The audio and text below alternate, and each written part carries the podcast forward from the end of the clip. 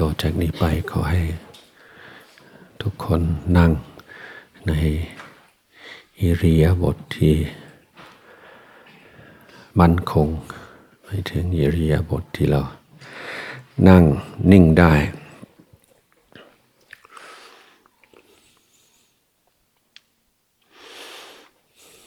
การการเจริญจิ ตภาวนา การฝึกจิตใจ นี่เป็นสิ่งที่ยากที่สุด ยากที่สุดในโลก แต่ว่ามีประโยชน์ มากที่สุดในโลก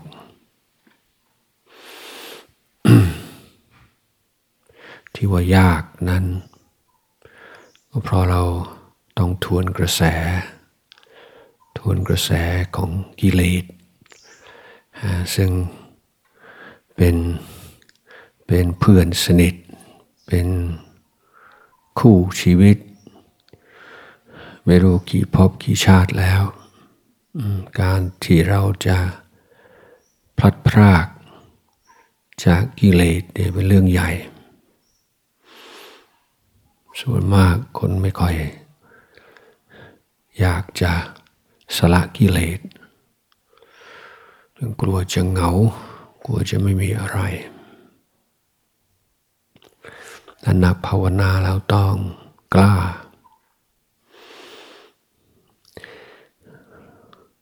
เราจะกล้าด้วยความเชื่อมั่น ในปัญญา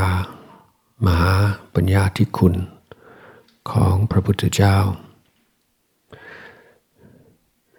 ว่ากิเลสอยู่ที่ไหนทุกข์ก็อยู่ที่นั่น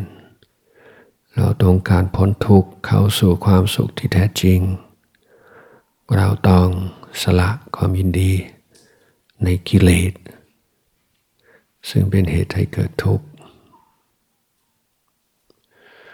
ในวิธีการฝึกจิตให้มีกำลังฝึกจิตให้ สามารถปล่อยวางกิเลสได้ ก็เริ่มด้วยการให้จิตมีงานทำงานง่ายๆ ไม่ใช่งานที่ต้องใช้ความคิด ต้องต้องใช้สมองแต่งานง่ายๆ คือให้จิตใจอยู่กับสิ่งใดสิ่งหนึ่ง อย่างต่อเนื่องเราจิตใจ ของเราเนี่เหมือนลิง มันชอบ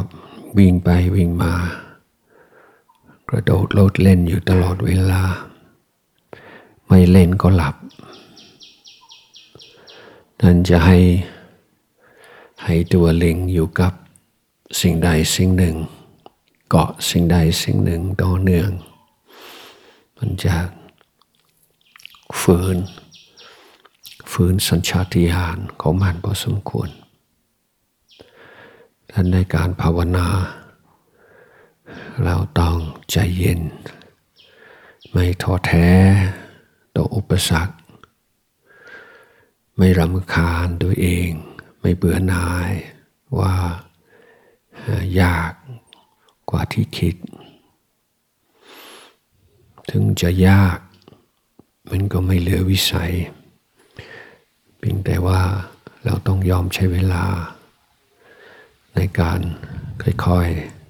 ๆ สร้างบารมี สร้างพลังจิตที่ในการ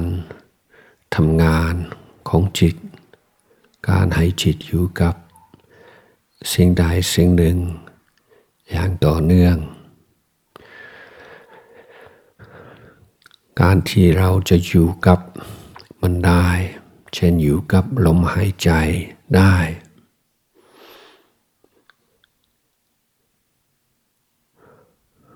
คุณธรรมข้อสำคัญคือ สติ สติก็คือไม่ลืมหมายถึงว่าเรา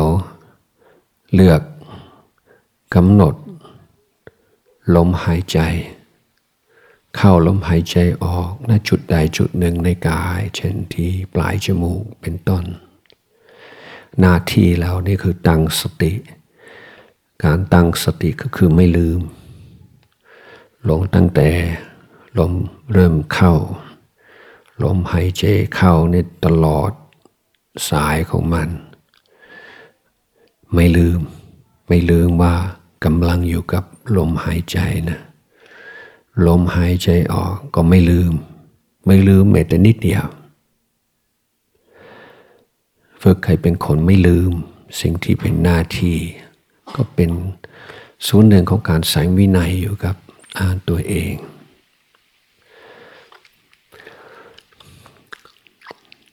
ทีนี้กุศโลบายอย่างหนึ่งคือเรานึกแบ่งลมหายใจออกเป็นสามตอนหรือสามช่วง หายใจเข้าก็มีช่วงต้นช่วงกลางช่วงปลาย หายใจออกช่วงต้นช่วงกลางช่วงปลายเป็นหกช่วง ก็ให้เราตั้งสติไม่ลืม ลมหายใจ ทั้งหกช่วงพจากสองคือหายใจเข้าหายใจออก แล้วก็ขยายเป็นหกหกช่วง ก็ทำให้สติ เราจะตั้งขึ้นมาได้ง่ายขึ้น แต่ถ้าเราทำไปสักสักระยะหนึ่งเริ่มจะรู้สึกรำคาญกับการกำหนดว่าตนลมกลางลมปลายลมปล่อยไปไม่เป็นไร เป็นอุบายช่วงช่วยในเบื้องต้น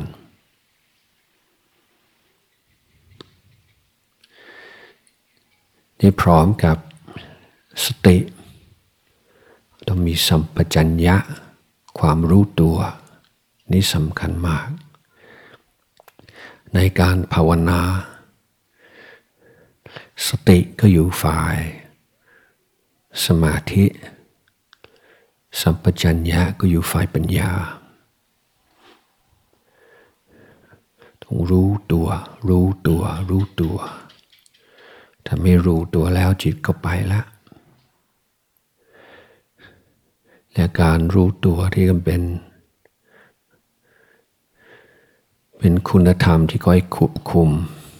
คอยสอดแนมการทำงานของสติ ว่าเราสติเราอยู่ไหม มันพอดีไหม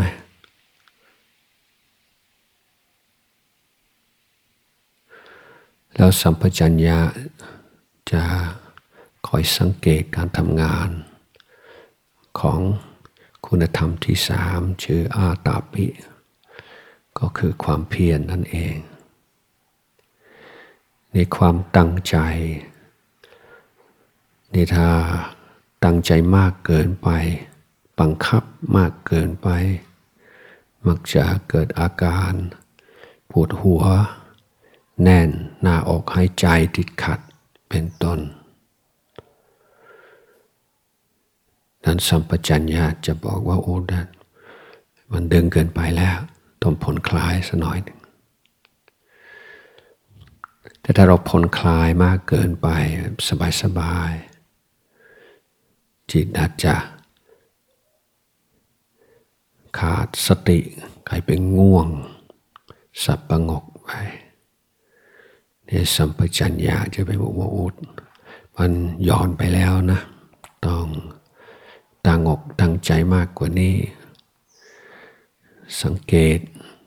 อิริยาบถเรายังนั่งตัวตรงหรือเปล่าที่สัมปชัญญะจะเป็นผู้คอยสังเกต คอยเตือน เตือนสติ สัมปชัญญะเป็นผู้เตือนสติ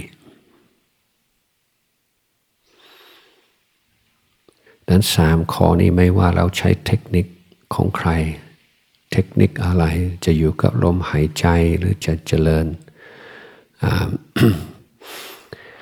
อาณา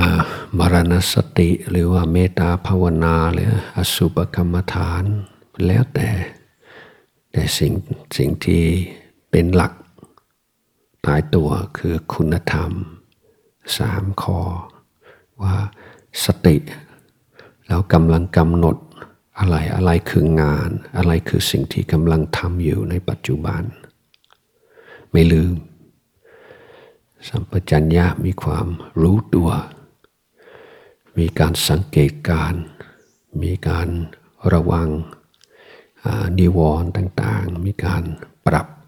การทำงานของจิตให้เหมาะสมให้ได้ผล อาตาปิคือความเพียรความตั้งใจ คอยปรับความเพียรของเราให้พอดีนะรู้สึกว่ากำสัมปชัญญะบอกว่ากำลังย้อนไป ก็เพิ่มความตั้งใจ สัมปชัญญะบอกว่ามันตึงไปหน่อยนะแล้วก็ผ่อนคลาย แล้วก็คอยปรับตัวให้เหมาะสมไปเรื่อยๆ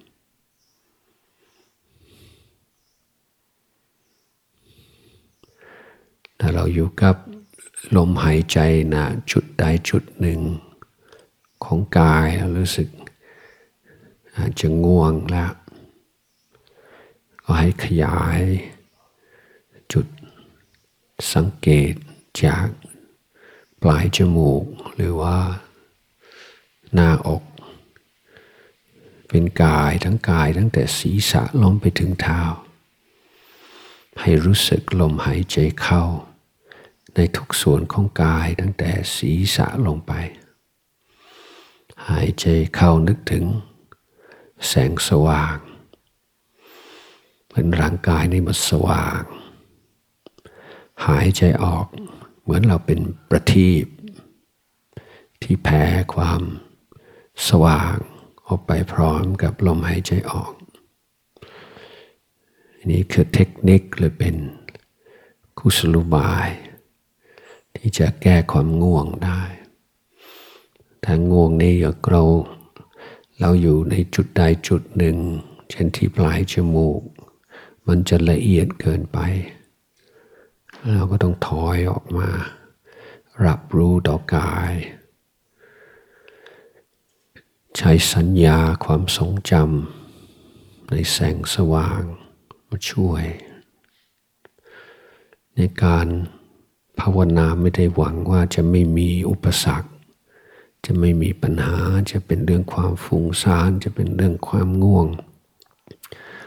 ก็ล่วงแต่เป็นอาจารย์ของเราได้